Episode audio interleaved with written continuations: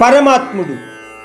ముప్పై రెండవ విభూతి తత్వం గురించి తెలియచేస్తూ అంటున్నాడు పితృలోక పాలకుడైన ఆర్యమ్మను నా పరమాత్మ విభూతి తత్వంగా గుర్తించు అర్జున. కొద్దిగా మనం పితృలోకం గురించి తెలుసుకోవడము ముఖ్యమైన విషయం అనిపించి మీకు కొన్ని విషయాలు తెలియచేస్తున్నాను. పితృలోకము అంటే పద్నాలుగు లోకాలలో ఒక లోకమైన పితృలోకము చంద్రలోకం పైన ఉంది అని చెప్పబడుతుంది. పితృలోకము అనేది పూర్వీకుల మరణానంతరము నివసించే స్థలంగా చెప్పబడుతుంది. గుర్తు తెచ్చుకుంటే రెండవ అధ్యాయంలోని ఇరవై మూడవ శ్లోకంలో ఆత్మ నిత్యము కత్తి కొయ్యలేదు నీరు తడపలేదు అగ్ని కాల్చలేదు అని మనం విన్నాము. శరీరాన్ని వదిలిన ఆత్మ మరి ఎక్కడ ఉంటుంది? పురాణాల ప్రకారము అర్థం చేసుకుంటే ఈ ఆత్మలు మరి ఒక శరీరాన్ని లేదా మరి ఒక జన్మను పొందేదాకా కూడా పితృలోకంలో ఉంటాయి అని చెప్పబడుతోంది.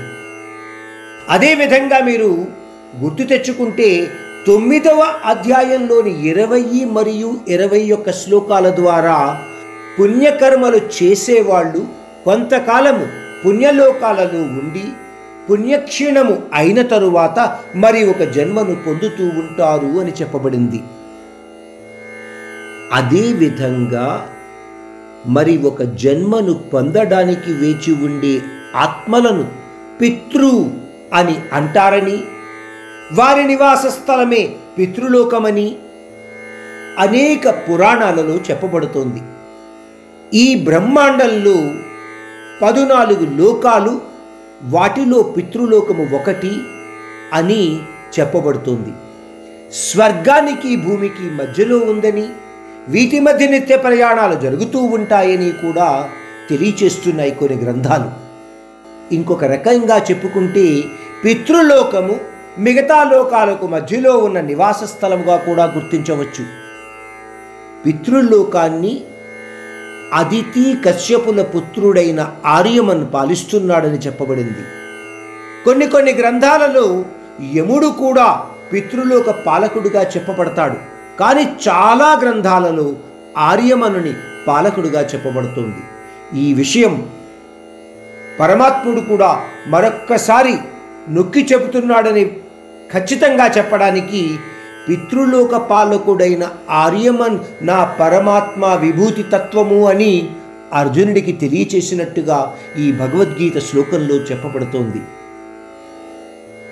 పరమాత్ముడు ముప్పై మూడవ తన యొక్క విభూతి తత్వాన్ని తెలియచేస్తూ అంటున్నాడు. యమరాజు కూడా నా యొక్క విభూతి తత్వంగా గుర్తించు అర్జున. యముడిని సాధారణంగా ఒక న్యాయాధికారిగా చెప్పబడ్డాడు అనేక పురాణ గ్రంథాలలో. చావు అనే శిక్షను భూమి మీద ఉన్న అన్ని జీవరాశులకు వేస్తూ ఈ బ్రహ్మాండంలో శాంతిని నెలకొల్పేలా చేస్తున్నాడు. కొన్ని కొన్ని గ్రంథాలు చదువుతూ ఉంటే న్యాయాధికారి పదవి ఇంద్రుడికి ఇచ్చినట్టుగా చెప్పబడుతుంది. కానీ పరమాత్ముడు ఇక్కడ యమరాజును తన యొక్క విభూతి తత్వంగా గుర్తించమని ఈ భగవద్గీత శ్లోకంలో మనకు తెలియచేస్తున్నాడు.